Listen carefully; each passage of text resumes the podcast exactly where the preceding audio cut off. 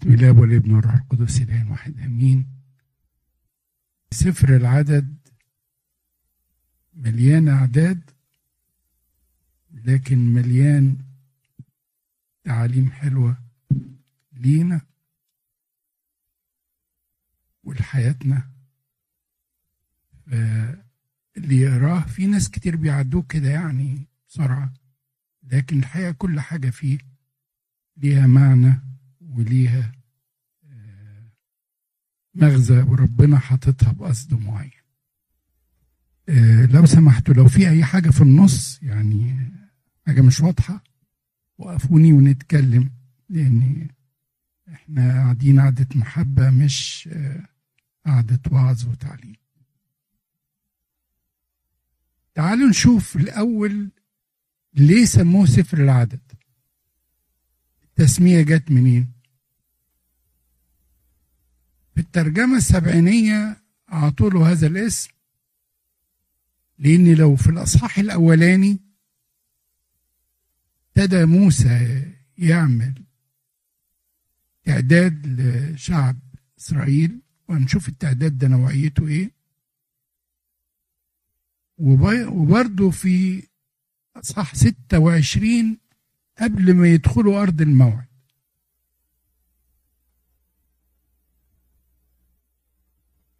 الاول كان في شبه جزيرة سيناء، تاني في سهول مواب قريب من المكان اللي موجود.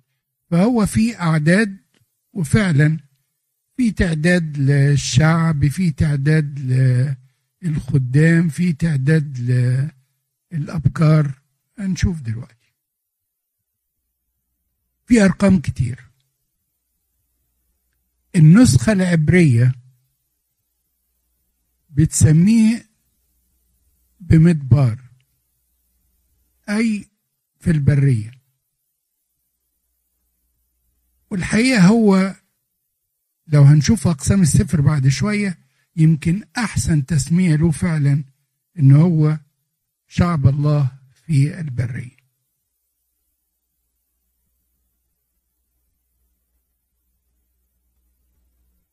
السفر أساسا بيبين لنا عمل الله مع شعبه عشان يعدهم لدخول أرض الموعد، لأن أرض الموعد هي أورشليم السمائية اللي احنا منتظرين برضو ندخل.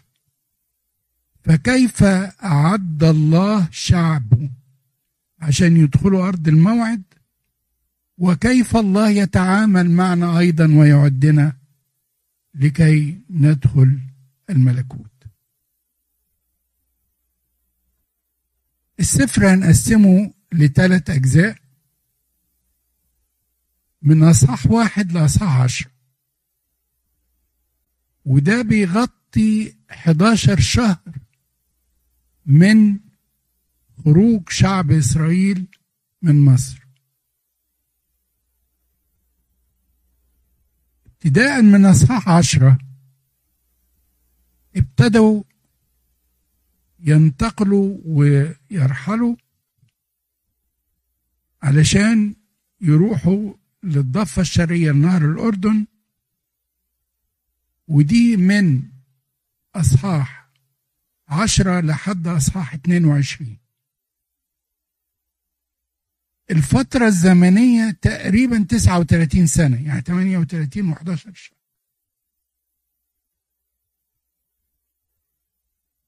آخر 3 شهور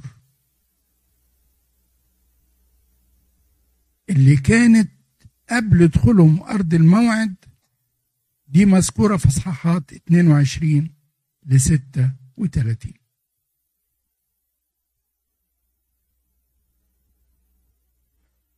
بنعمة ربنا هنحاول كل مرة نتقابل وناخد بركة إن احنا نقعد مع بعض، هنحاول نغطي تقريبا 7 أصحاحات لو سمحتوا لنا يعني.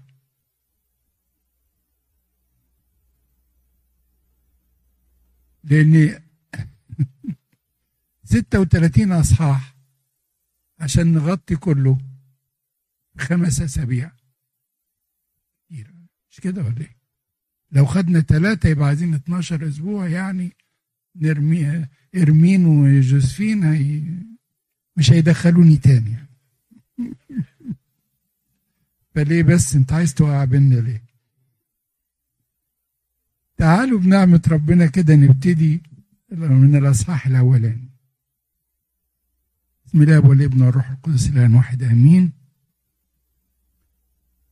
وكلم الرب موسى في برية سيناء في خيمة الاجتماع. خلي بالكم يعني كانوا في خيمة الاجتماع، يعني كانت خيمة الاجتماع اتبنت،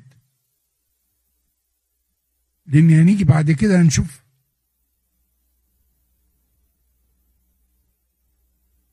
في اول الشهر الثاني في السنة الثانية، يبقى في خيمة الاجتماع ربنا كلم موسى، يعني كانت الخيمة خلاص جاهزة ومتدشنة، فكلم موسى. الكلام ده كان في أول الشهر الثاني من السنة الثانية لخروجه من مصر. احصوا كل جماعة بني إسرائيل بعشائرهم وبيوت آبائهم بعدد الأسماء كل ذكر برأسه من ابن 20 سنة فصاعدا، كل خارج للحرب في إسرائيل.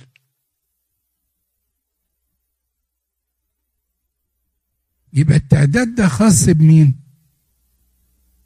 بفئة معينة من الناس اللي هم الذكور 20 سنة فما فوق. انا هركز على الحتة دي بس عشان تعرفوا ان الرقم اللي هنقوله بعد كده مش هو شعب اسرائيل ده بس. نعم الذكور هم اللي 20 سنة بس، فما فوق.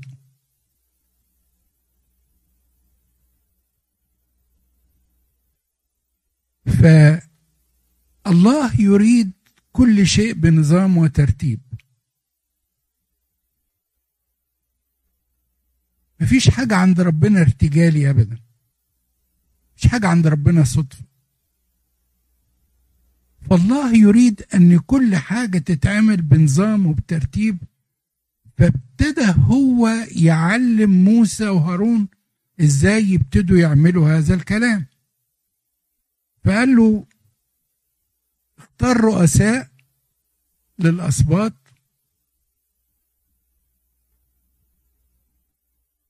والرؤساء دول أنا هقول لك عليهم، وهم دول اللي هيساعدوك في التعداد.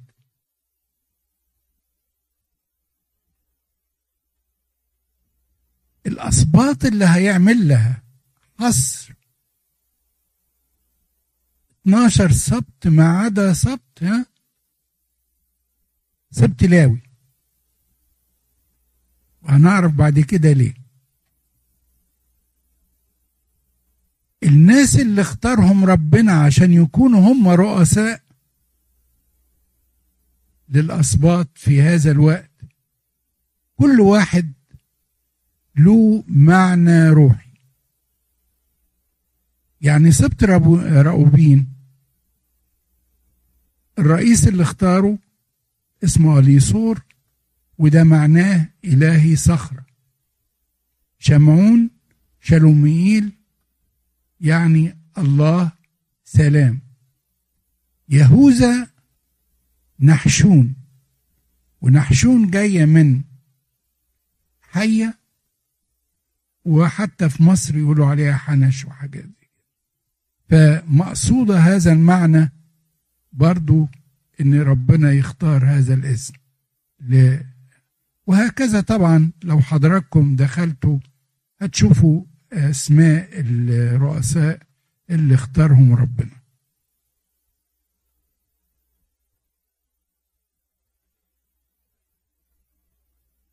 طب ليه ربنا طلب انه يعمل هذا التعداد؟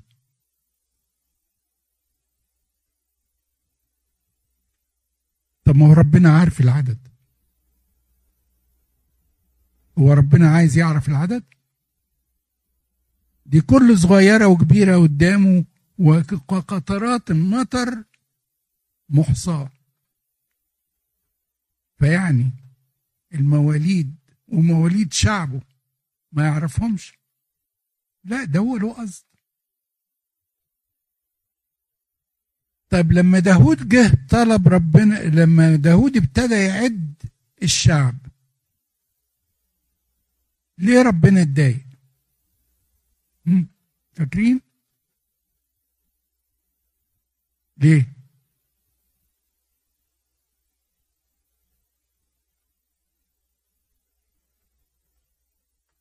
بالظبط جوزفين زي ما قالت، داود كان وصل بقى لقمة العظمة والراحة خلاص، فقال عد الشعب اللي أنا يعني عليه لكي يفتخر بقوته. فربنا طبعا قال له لا، خليك عندك. وابتدى ربنا يعاقب شعب إسرائيل على هذا الكلام. طبيعي ربنا مش عايز يعرف العدد، لكن هو عايز يحسس شعب إسرائيل اللي دخلوا مصر وكانوا كم واحد دخلوا مصر؟ 70 واحد. دلوقتي هم ملايين، خلي بالكم، مش 603 لا، ده 603 ألف. دول اللي هم اللي ايه، 20 الرجالة 20 سنة فما فوق. طبعا فيه وأطفال وولاد تحت 20. فالعدد يقدر انه في حدود 3 مليون كانوا موجودين.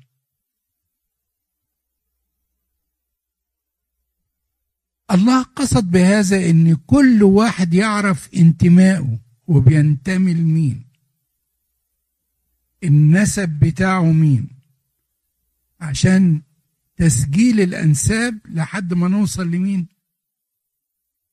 لنسب مين، سيد المسيح. حاجة تالتة، إن الله قصد بهذا التعداد عشان يبين لشعب إسرائيل ويبين لنا أن الله يهتم بكل واحد شخصيا. الله يهتم شخصيا بكل إنسان. اختار سن 20 ليه؟ أو يعني ركز قوي إن يذكر لنا سن 20، لأنهم إيه؟ خارج للحرب، خارج للجهاد، وإحنا خارجين للحرب. ده هم لسه هيبتدوا مرحلة الجهاد عشان يدخلوا أرض الموعد، فالله بيعدهم لهذه المرحلة. فعايز يعرف قوتكم اهي، أولادكم الشباب اللي هيحارب عدده قد ايه.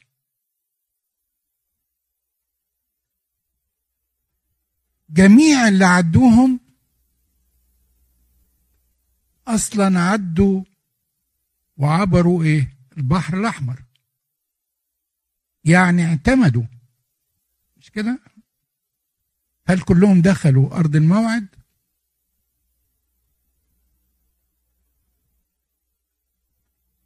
ال20 اللي فوق سن ال20 اللي جاهزين للحرب، الحصر بتاعهم زي ما نشوف 603 ألف.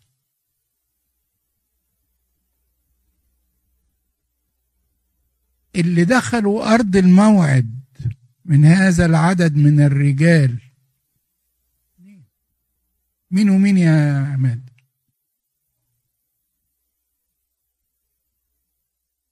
كالب ويشوع ابن نون. اثنين. وهنشوف بعد كده في الاصحاحات ليه ايه اللي حصل. طب ليه يا رب يعني العدد ده كله ده؟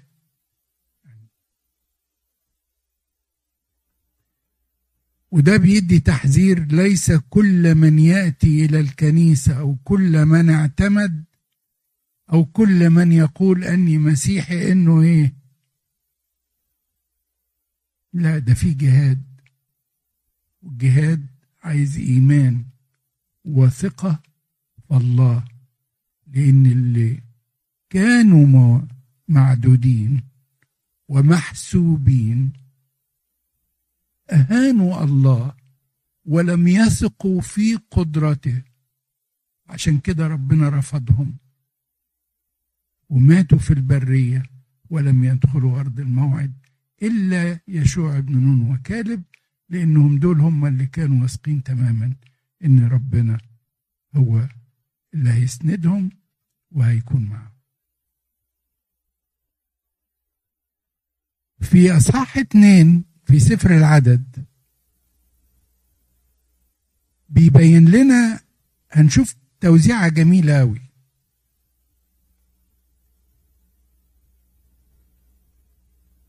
ربنا بيقول لموسى قسم الأسباط 12، قسمهم على 4 جهات حوالين خيمة الاجتماع. يعني خيمة الاجتماع في الوسط، الخيمة التي يوجد بها مين؟ يحل فيها الله وموجود فيها تابوت العهد. هذه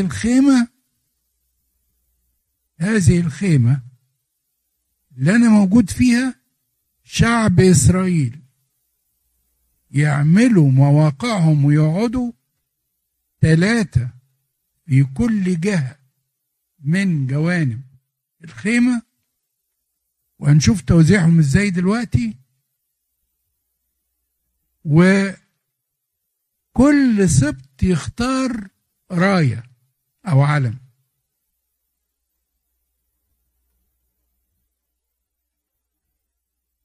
في الشرق هنشوف اختار مين بقى؟ يهوذا، سبت يهوذا ويساكر وزبيلون.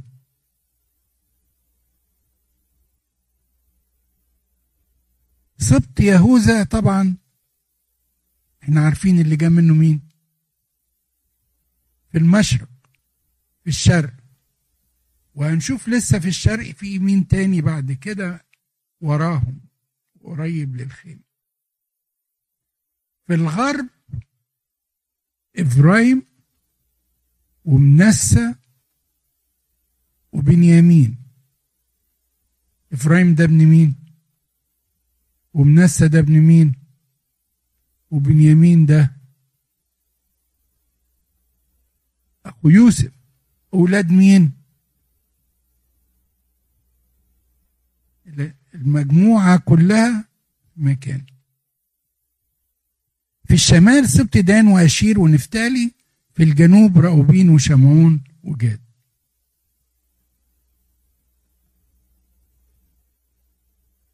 وراؤوبين وشمعون وجاد دول على فكرة أولاد ليئة.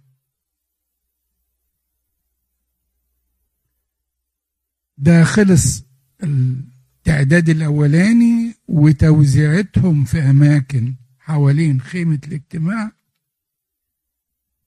نيجي بعد كده ربنا بيطلب من موسى إنه يعمل تعداد تاني لفئة معينة من الناس. مين بقى؟ بني لاوي. وبني لاوي مين؟ الذكور من سن كام؟ شهر. من سن شهر فما فوق.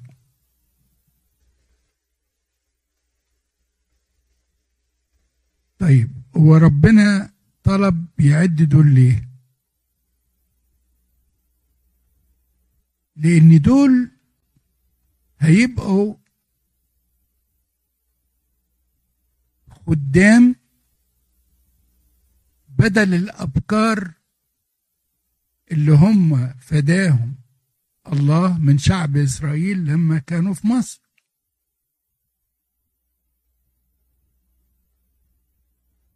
اللاويين من سن شهر، خلي بالك، من سن شهر فما فوق ابتدى يعدوهم.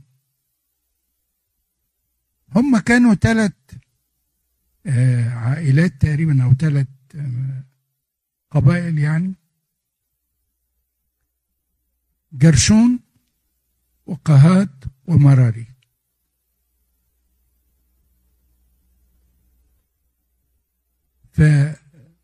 فجرشون كان التعداد 7500، قهات 8600، مراري 6200. إجمالي الذكور دول كلهم من ابن شهر يطلعوا كده كام؟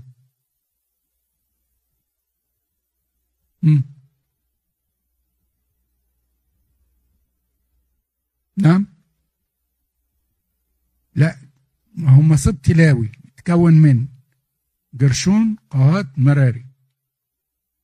جرشون 7500، قهات 8600، مراري 6200. لو جمعتهم كلهم هتلاقوهم 22300. الكتاب المقدس بيقول ايه؟ 22000. ليه؟ نعم، راحوا فين ال300؟ راحوا فين ال300؟ في آراء طبعا كتيرة، لكن الرأي الأرجح إن ال300 دول هم أبكار سبط لاوي نفسه. نعم؟ لا، ده من شهر فما فوق. تعداد ما تحسبش فيه لاوي. ده هو هنا ربنا قصد قال له ما تعدوش سبط لاوي معاكم. يعني لو رجعنا في اصحاح 2، لو انت في عدد 33، واما اللاويين فلم يعدوا بين بني إسرائيل كما أمر الرب موسى. ما تعدوش. لكن في أصحاح 3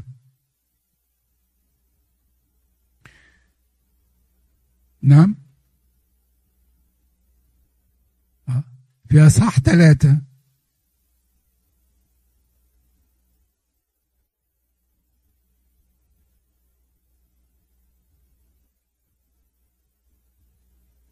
في عدد 11، حد يقرا لنا كده عدد 12 أو عدد 11. وكلم الرب موسى قائلا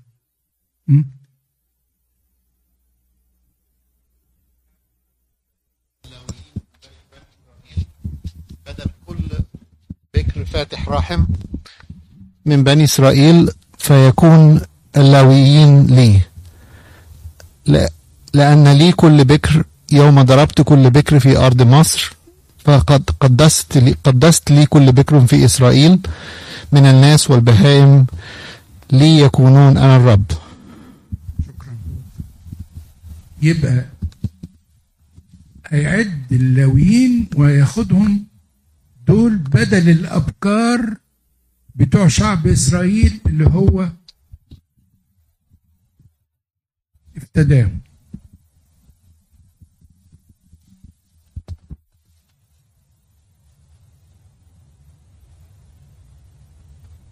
زي ما قلنا ان العدد المحصور كله 22300، انما الناس بيقولوا ان في 300 المعدودين، 300 زياده دول عن 22,000 اللي مذكورين في عدد كام؟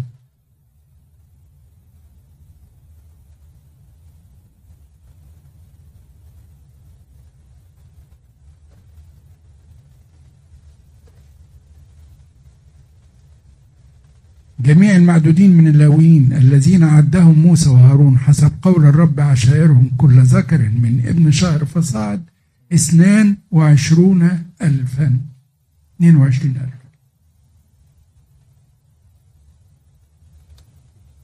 فالتفسير اللي بيقول ان الفرق 300 دول اللي هم أبكار سبت لاوي. في تعداد تاني بعد كده طلبوا ربنا برضو من موسى وهارون انهم يعملوه في عدد 40 اصحاح 3. حد يقرا لنا عدد من عدد 40؟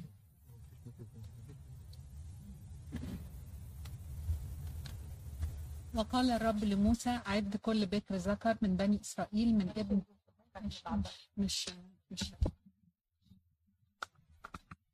بس اللي معنا على الله اسمع بكتيريان في عندي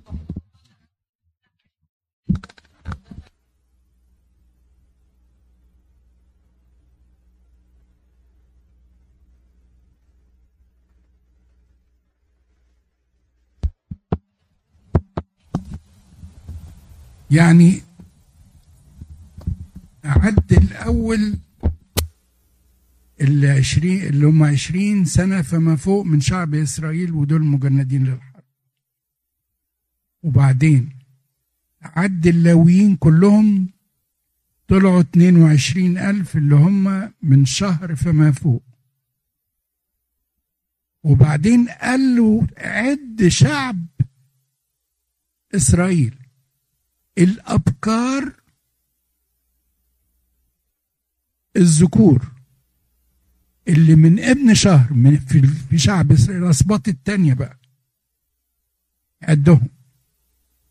فلما عدوا أبكار شعب إسرائيل لوهم 22,273 22,273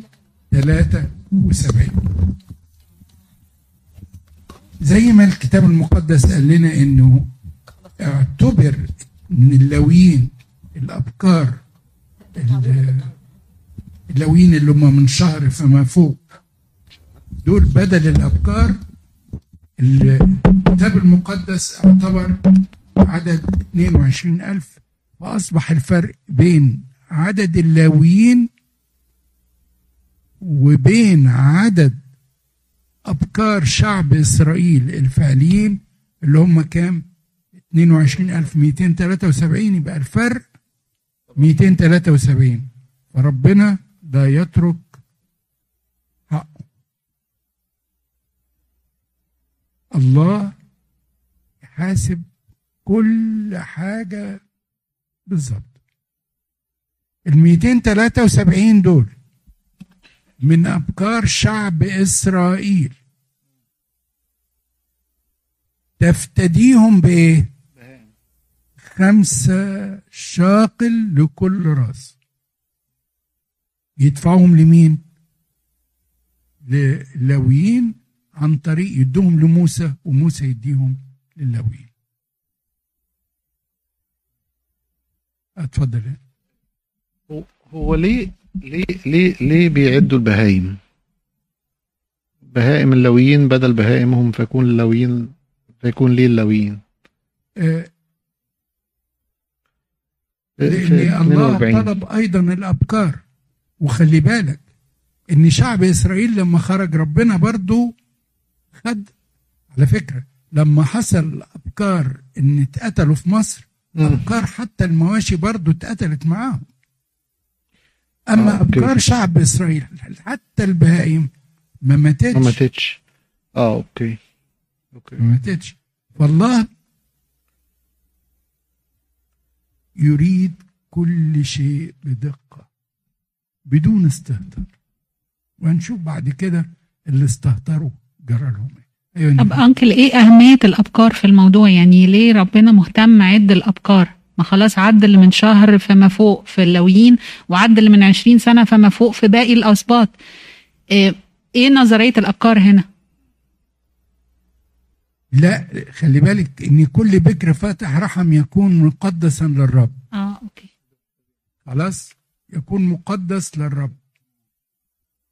ده مش بتاعك حتى لو كان عايش معاك، لكن ده ابن ربنا. وده على فكرة من المبادئ بتاع الناس الكويسين اللي عايشين، ان كل بكر شيء لربنا. وصدقوني اللي بيطلع البكور وجرب هيحس بالبركة فعلا، هيحس بالبركة فعلا. فالأبكار مقدسين لله، فالله مش عايز ياخد أبكار شعب إسرائيل كلهم هيخدموه، مش هيدوله، يعني مش سهلة العملية. فقال طيب خليهم موجودين في أماكنهم، وبديلا لهم اللاويين اللي من سن سنة فما فوق. عماد كان عايز يسأل حاجة؟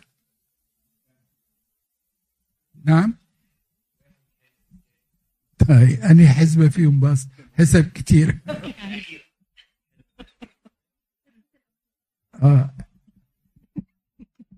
شعب إسرائيل وهو في مصر الأبكار بتاعهم ما ماتوش، ربنا فداهم، ماشي؟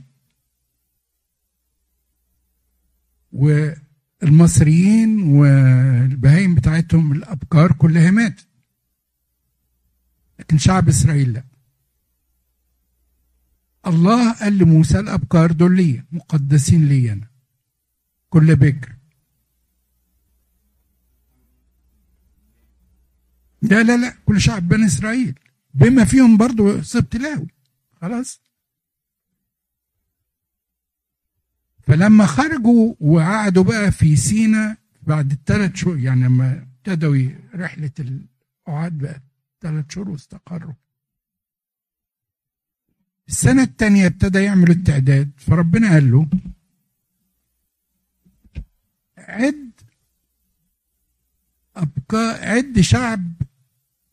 عد ولاد اللاويين الذكور من سن شهر فما فوق. من سن شهر دول من اللاويين، فعدوهم فلاهم 22 300. الكتاب المقدس شال منهم 300 أبكار اللاويين واعتبر 22,000 بس، خلاص دول اتعدوا. قال له عد بقى احصاء تاني، عد أبكار شعب إسرائيل الأسباط 12 التانيين من شهر فما فوق، بلوهم 22,273. هو ربنا احتسب له من سبط لاوي 22,000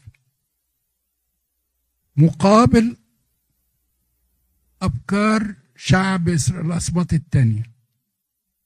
فالفرق بقى كام؟ 273. ربنا عايز بدلهم، فقال له عشان يعرفوا إن الأبكار مقدسين ورا الله فيفتدوا كل واحد من 273 ب5 شقق. وصلت؟ طب معلش يا انكل سؤال، طب يعني ليه ما يقدموش الابكار؟ ليه بيفتديهم؟ يعني يا اما يقدموهم يا اما يفتدوهم، يعني في الاثنين اختيار ليه. هو ربنا ركز على سبط لاوي عشان الخدمه، هنشوف بعد كده هم دورهم ايه؟ خلي بالك سبط لاوي مش محسوبين مع الاسباط. لو شفت الاسباط وتوزيعهم يعني هتلاقيهم انهم ما فيهمش سبط لاوي توزيع يعني. في توزيع الارض يعني حتى في توزيع الارض لا وهنا كمان لما كان حوالين. نعم يا سماء بالظبط كده، لانهم يخدموا في خيمه الاجتماع. فالاسباط اللي هم فعلا اتوزعوا حوالين خيمه الاجتماع راوبين، شمعون، يهوذا، يساكر، زبولون، افرايم، منسى، بنيامين، دان، اشير، جاد، نفتالي. 12 واحد سبط لاوي مش معدود فيهم. طب ازاي دول 12 وسبط لاوي يبقى 13 كده؟ صح؟ بالظبط كده. دخل يوسف بإفرايم ومنسى فبقوا 12 زي ما هم. وسبط لاوي سبط الخدمة على الله ومكرسين لخدمة الله.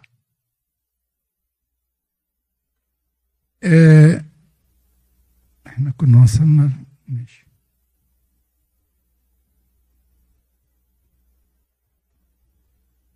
في بداية اصحاح 3 بس في حاجة كده مش ظريفة.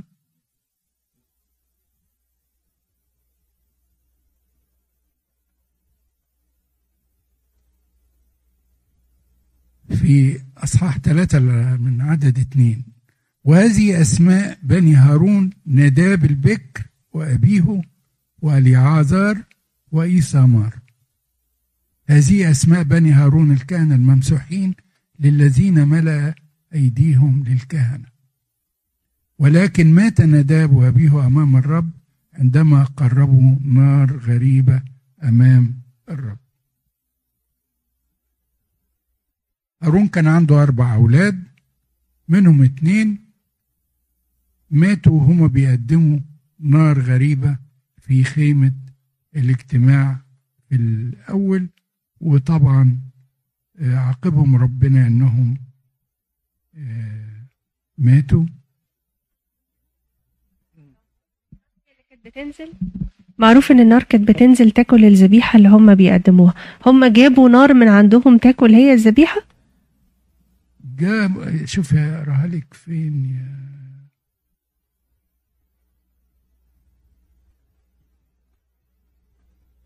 هي موجودة في سفر اللاويين.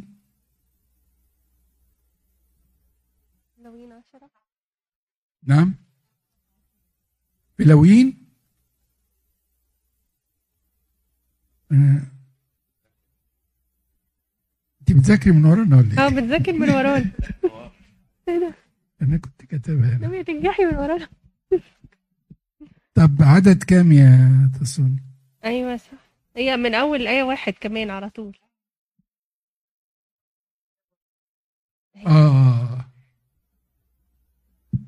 طب اقرا هنا يا إرمين، اقرا هنا.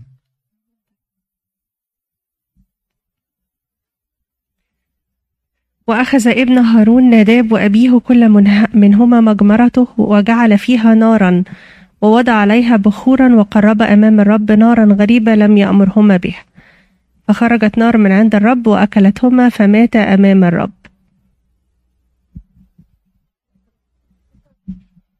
هم أولا كانوا قدموها بدون كمان أمر الرب.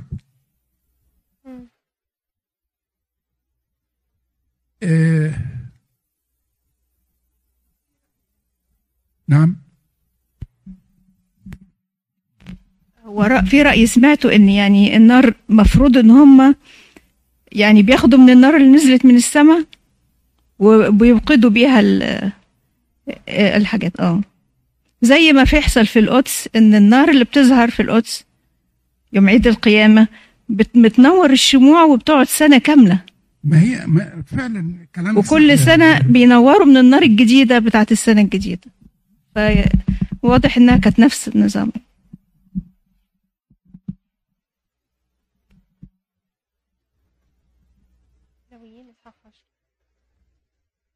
طيب تعالوا نشوف بقى في أصحاح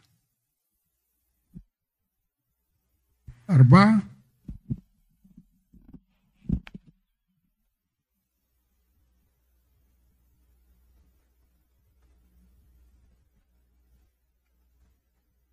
في أصحاح 3 ربنا وزع الخدمات على سبط لاوي ووزع ليهم أماكن تواجدهم يعني بنى جرشون في غرب المسكن، ودول مسؤولين عن حراسة المسكن والخيمة وغطائها وسقف باب خيمة الاجتماع وأستار الدار وسقف باب خيمة الاجتماع. بني قاهات جنوب المسكن حراستهم التابوت والمائدة والمنارة والمذبحان وأمتعة القدس والحجاب وكل خدمته.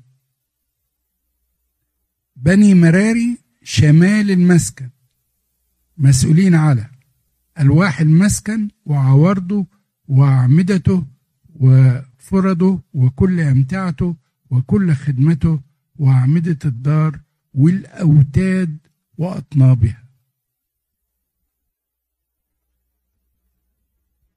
احنا قلنا الغرب الشمال والجنوب، دول الثلاث عشاير بتوع اللاويين اللي هم هيبقوا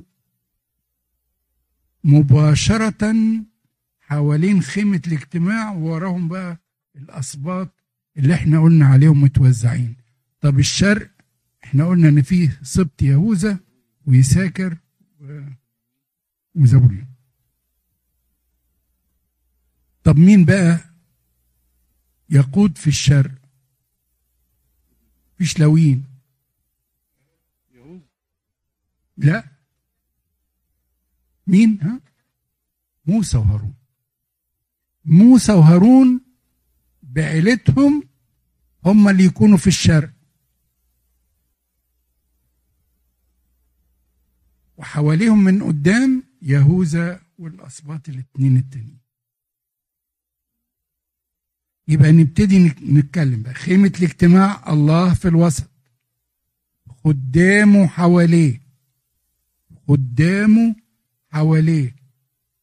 رئيس الكهنة موسى وهارون، والشعب حوله، وجميع الخيام تنظر إلى الله المصدر بتاعه. الله بحكمته بينظم كل شيء.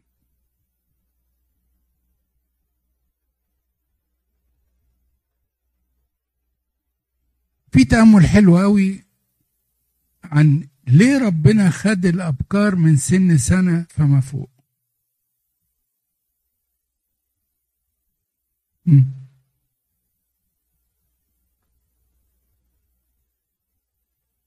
بالنسبة لكنيستنا دلوقتي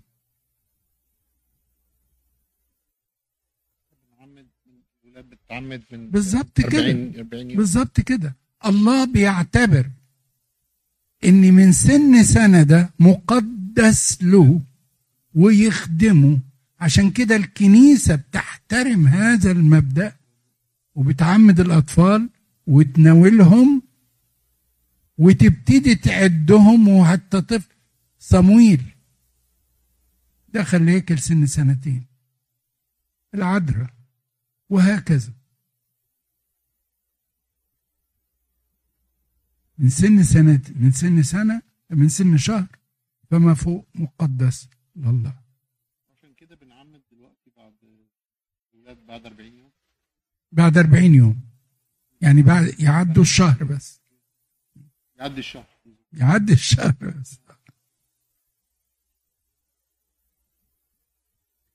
طيب في إحصاء بقى جاي تاني في أصحاح 4، بقول لكم في إحصائيات كتيرة. أصحاح 4 ايوه التعداد الرابع. خلي بالكم ان التعداد ده لما هتشوفوا التوقيتات بتاعته هتستغربوا قوي، هتستغربوا فيه قوي لما هنشوف ده حصل امتى وامتى وامتى، هتلاقوا حاجات غريبه يعني. في اصحاح 4، وكلم الرب موسى وهارون قائلا: خذ عدد بني قهات من بين بني لاوي حسب عشائرهم وبيوت آبائهم من ابن 30 سنة فصاعد إلى ابن 50 سنة، كل داخل في الجند ليعمل عملا في خيمة الاجتماع. الله اختار السبت، سبت لاوي، واللاويين على فكرة هم مش شمامسة زي دلوقتي.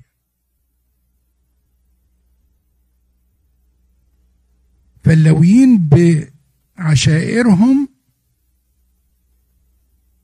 احنا لقينا عددهم 22,300 اللي هم من سن شهر فما فوق، كلهم ذكور. هنا في التعداد ده بقى بيقول له ربنا ايه؟ بيقول لموسى وهارون: عد لي اللي من سن 30 فما فوق لحد سن 50، لأن دول ايه؟ دول ايه؟ خدمة جند، خدمة خيمة الاجتماع بالظبط، حراس الهيكل. سن 30 بيعتبر سن النضج، والسيد المسيح بدأ الخدمة امتى؟ سن 30. خلي بالكم ان اللاويين خدام خيمة الاجتماع، ولكنهم لا يلمسوا الأواني المقدسة، عشان كده الشماس بالظبط اللي واقف جوه في الهيكل ما يلمسش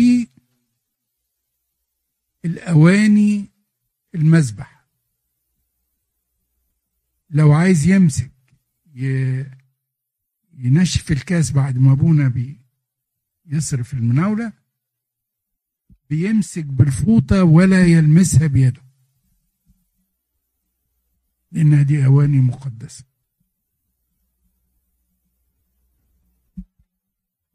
في أصحاح 8 على فكرة هو ربنا طالب اللي هم من سن 30 هم اللي يكونوا خدام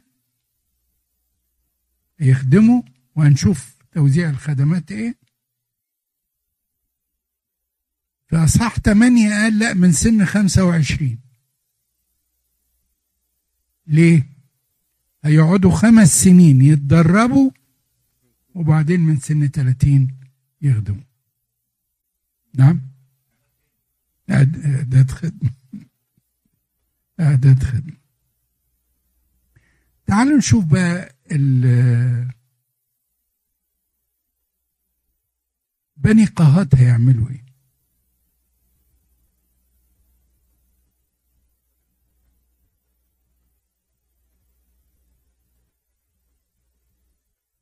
في أصحاح 4 عدد 5، عدد 4: هذه خدمة بني قهات في خيمة الاجتماع، قدس الأقداس. يعني بني قهات مسؤولين على قدس الأقداس المذبح.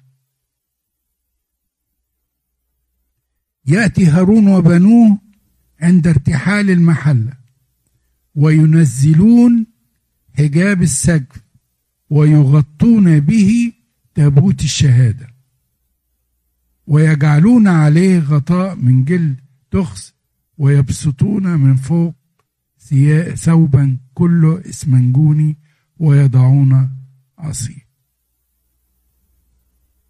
وعلى مائدة الوجوه يبسطون ثوب اسمنجوني ويضعون عليه الصحاف والصحون والأقداح وكاسات السكيب، ويكون الخبز الدائم عليه. هنشوف بعد كده الحاجات دي اتقدمت امتى قبل ان شاء الله. نعم دي بايظه.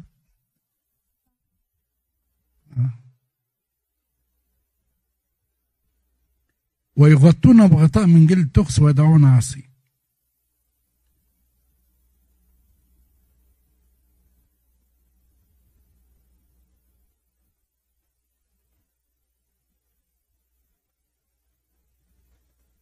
يبسطون ثوب اسمنجون ويضعون عليه الصحاف والصحون والأقداح وكاسات السكيب، ويكون الخبز الدائم عليه، ويبسطون عليه ثوب قرمز ويغطونه بجلد تخس.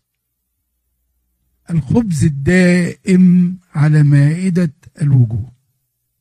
وأنا بشكر حقيقة سوني عبير، كانت بعتت تأمل النهارده جميل قوي على كلمة الخبز الدائم على مائدة الوجوه. هو ذا كائن المعنى، عمانوئيل.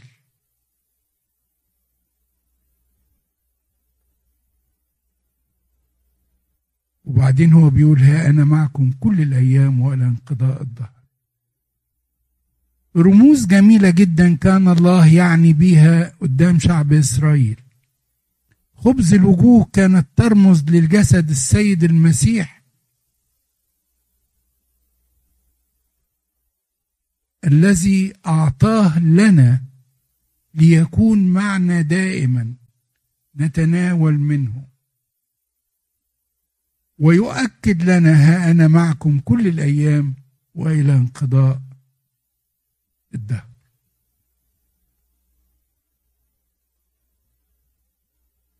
لو لاحظتوا في التغطية ان كل حاجة متغطية ب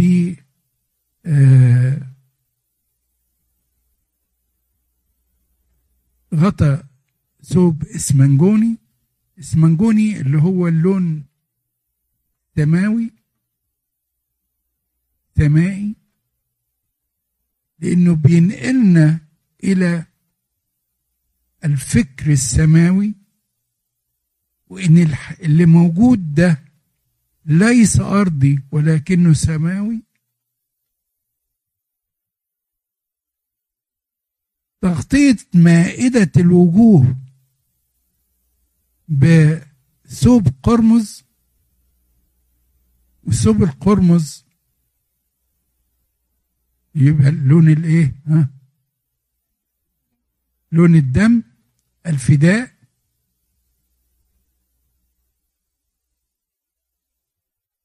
فرمز المذبح والفداء اللي هيكون بعد كده. نعم جلد تخس ده جلد نوع من الاسماك، بيقال زي الدولفين، وده عشان يحجب ما تحته عن ما الخارج، لأن ما هو مقدس مفصول عن العالم وعن الخطية. بالظبط زي أي نبي. طب يعني ايه مائدة الوجوه؟ ليه اسمها مائدة الوجوه؟ لا انا ما بحسش فيها دي. اشوف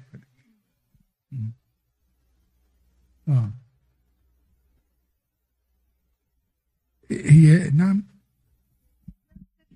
مائدة خبز الوجوه، مائدة خبز الوجوه في سفر الخروج. هي لها تفسير في اللاويين على فكرة، بس انا ما ابقى اشوفها لك المره الجايه اقول لك. قلت له يا نيم مربط انا نقله سلطه، ممكن تمرروا يعني الكاهن بيدخل قدس الاقداس واعتقد ان ده الاكل بتاع الكهنه محدش يلمسه يعني. ودي كانت بتبقى لجسد السيد المسيح، إشارة لجسد السيد المسيح. ممكن. ومذبح المحرقة يغطيه سيب ثوب أرجواني، وده بيشير إلى الصليب وهو لبس الملوك. وبعدين المائدة تغطى بثوب قرمز يشير إلى الدم المسفوك اللي هو دم السيد المسيح. المرحضة ما بتتغطاش. المرحضة قال لهم ما تغطوهاش. ليه؟ لا تغطى فهي تشير إلى المعمودية والتوبة لكي يراها الجميع، وهي تدعو الجميع إلى أن يأتوا ليتوب.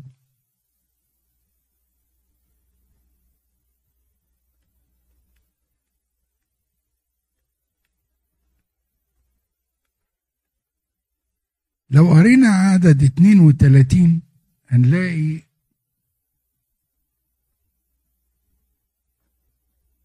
عدد 32 من اصحاح 4.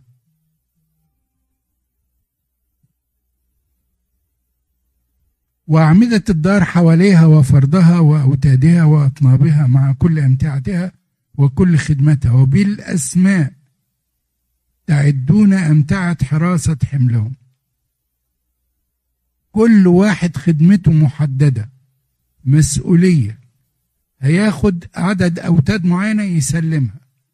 نظام عجيب جدا ودقيق جدا. الله إله نظام وليس إله تشويش. الله يريد أن يكون كل شيء بدقة وبأمانة.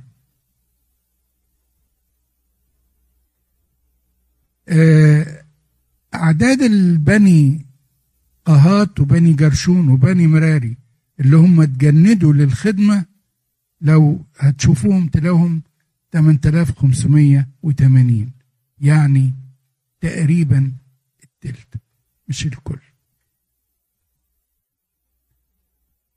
تعالوا بقى بعد التعدادات دي كده نتكلم على أصحاح 5. الله يريد شعبه اللي هيدخل أرض الموعد بيعدهم بينقيهم. أول مجموعة افرزوا النجس، اعزلوا النجس. علشان الوقت بس أنا هقرأ لكم بس في أصحاح 5. اعزلوا الأبرص.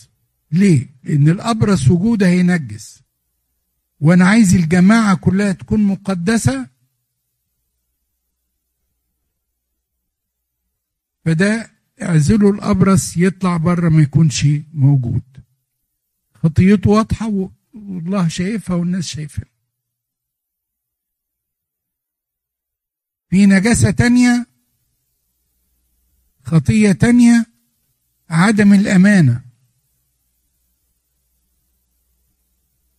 ودي مذكورة في لاويين 6 عدد 2. هي خيانة الرب. خيانة الأمانة للآخرين هي خيانة للرب. عشان كده ربنا طلب منا أن نكون أمناء، وبيقول كن أمينا إلى الموت وسأعطيك إكليل الحياة. آخر خطية حذر منها ربنا عشان شعب إسرائيل ياخد باله منه على المستوى العائلي. على المستوى العائلي هي مش مسألة الشك فقط زي ما جوزفين قالت، أو مسألة الغيرة، هي مسألة النجاسة في حد ذاتها كفكر عند الرجل أو عند المرأة. عند الرجل إنه بيشك في مراته، وهذا الفكر يدمر البيت. فكر الشك يدمر البيت. وأي مملكة الشك بيدي انقسام، وأي مملكة منقسمة تخرج. الجانب الثاني في النجاسة في قضية الشك هي خطيئة الزنا.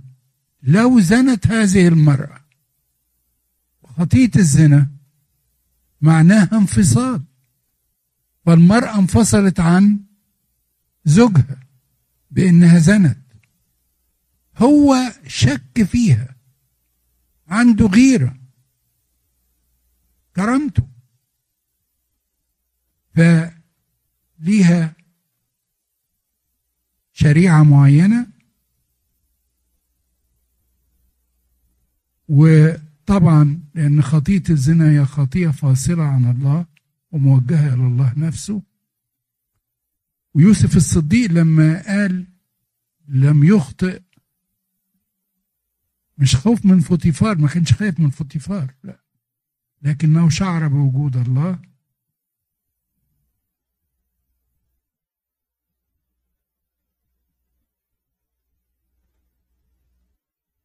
انتقل إلى أصحاح 6. في شريعتين، شريعة النذير والبركة.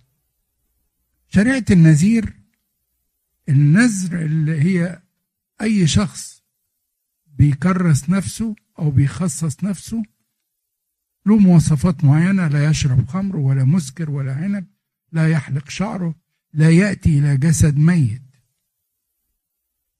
ولا يأتي إلى جسد ميت لأن الميت برمز للخطية وموت الخطية، فهي نجاسة، فهو لو يقرب منها يعني لمس نتيجة الخطية.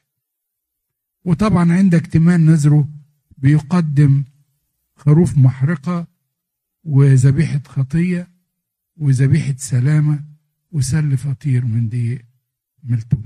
أنا هقف عند الحتة بتاعت سورة المباركة أو شريعة المباركة. ربنا بيقول في أصحاح 6 عدد 24، حد يقرا لنا كده لو سمحتوا؟ أصحاح 6 عدد 24. يباركك الرب ويحرسك، يضيء الرب وجهه عليك ويرحمك، يرفع الرب وجهه عليك ويمنحك سلاما. شكرا. 3 بركات الكاهن بيبارك. البركة الأولانية يباركك الرب ويحرسك. البركة الثانية اللي هي في عدد 25، يضيء الرب بوجهه عليك ويرحمك. البركة الثالثة عدد 26، يرفع الرب وجهه عليك ويمنحك سلاما. خلي بالكم أن الرب اتكرر فين؟ في ال3، الآب والابن والروح القدس. طب الكلام ده ينطبق على ال3 بركات؟ تعالوا نشوف كده. البركة الأولانية يباركك الرب ويحرسك، الآب. البركة الثانية يضيء الرب بوجهه عليك ويرحمك. طب مين هو اللي بيضيء؟ مين هو نور العالم؟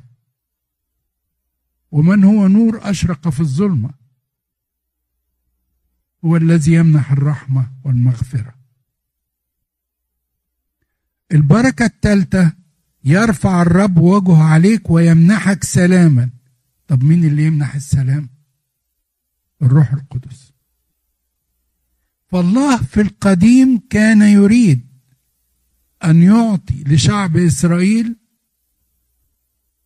تمهيد لأنهم يعرفوا الثالوث، الآب والابن والروح القدس.